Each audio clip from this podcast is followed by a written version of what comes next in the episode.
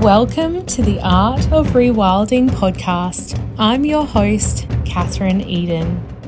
This podcast aims to wake the innate wild inside of all of us through story medicine and taboo tales of birth, death, rebirth, connection, and reclamation. There is no one right way to rewild, only your way. This is our gentle revolution of the healed feminine. Welcome to this liminal space. I'm so glad you're here.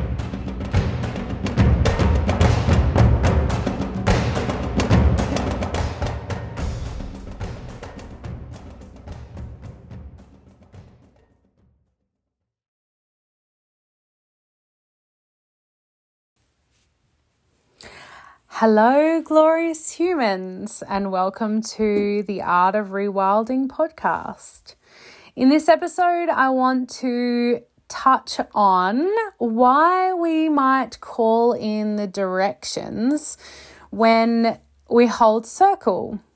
I know that's something that I do, not everybody does. It's not compulsory to um, holding space for a circle or facilitating a circle or ceremony.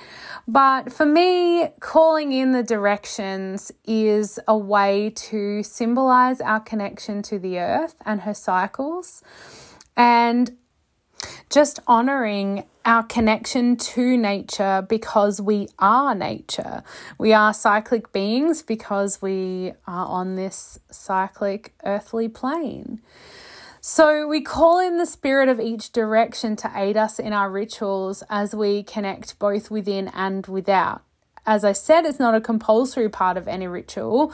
It has to align with you and feel good for you, but it's not specifically um, connected to any specific culture or religion.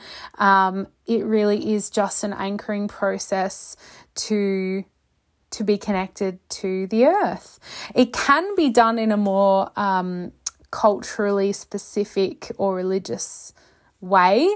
Um, but for the most part, it's more of a connection.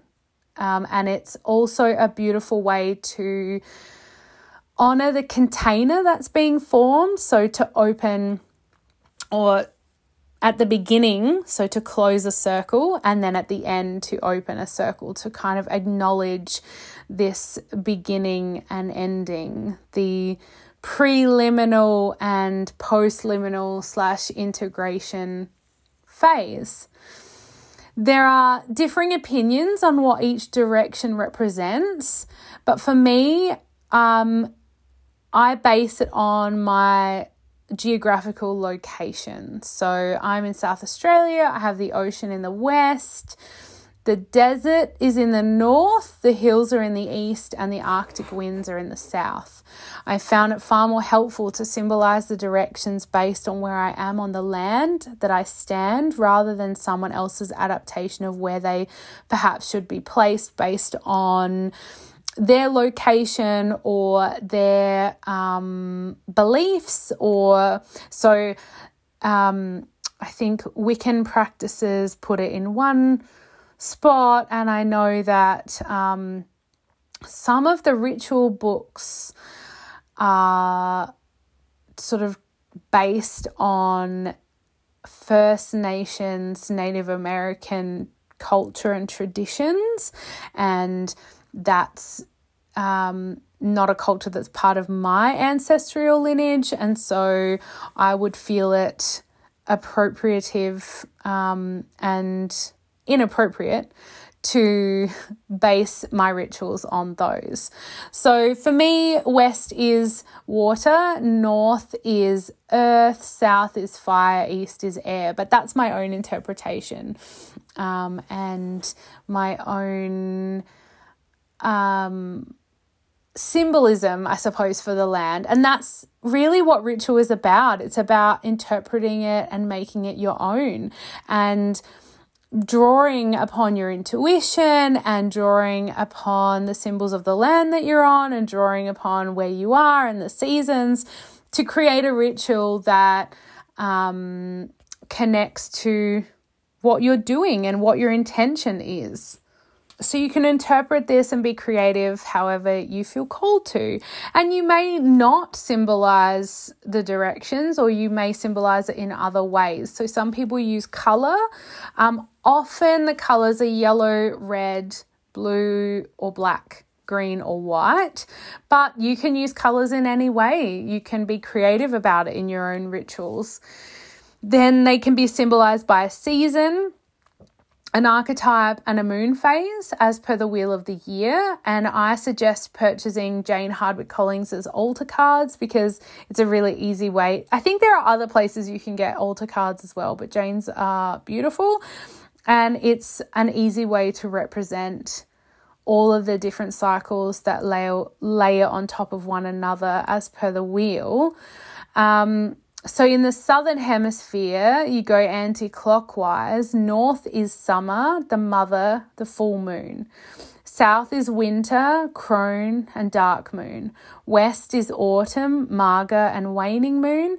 East is spring, maiden, and waxing. In the northern hemisphere, you go clockwise. North is winter, crone, dark moon. South is summer, mother, full moon. West is spring, maiden, waxing. And east is autumn, maga, waning. You don't have to be elaborate in your um, circle altars, or in any ritual altars, really, but one item to represent each direction is one way to acknowledge and call in um, the spirit of each direction and acknowledge your place on the earth. In the middle, there's often a, mo- a mother candle representing the divine spirit, centering and focusing all the other energies. I like to place an offering of each element as well as a candle for each direction. So, water for water, fire for fire, um, a feather for air, crystal or dirt for earth. I also like to place a food offering for the ancestors at my circles sometimes.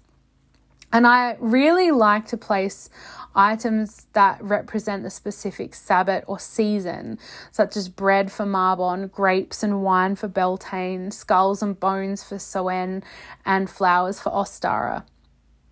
It's up to you how you present your own altars, but you and your rituals, but you may you may like to ask the guests to contribute to the circle as well.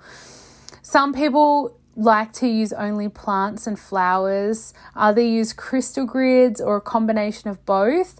I'm noticing um, sort of a trend or, or a fashion, I suppose, in how circles are laid out at the moment. Like there's quite a common theme around flowers and um, crystals and jute rugs. Um, it can be as simple or, or elaborate as you like. There's no right or wrong way, but honoring the directions is something that is important to me um, as part of my circles, and that's why I do it. And I think that circle facilitation is such a personal, individual, intuitive process and there's no right or wrong way. And honestly it's it's not about how it looks it's about the intention it's about how you hold space um, for that sacred container not about you know how perfect your center circle is or how perfect you have set up your um, symbols to anchor into the directions. It's that's just the intention. So, in infinite love and gratitude, I will see you next time. Hey, glorious human. Thanks for listening. If you enjoyed this episode of the Art of Rewilding podcast, I'd love it if you could leave a review and share with others who might enjoy. You can connect further with me via my Instagram, Katherine Eden underscore rewilding. And if you are a space holder or are interested in holding sacred space, such as circles, blessings, ceremonies, or rites of passage, such as menarche, birth, death, and everything in between, you can check out my work at www.katherineeden.com. See you next episode.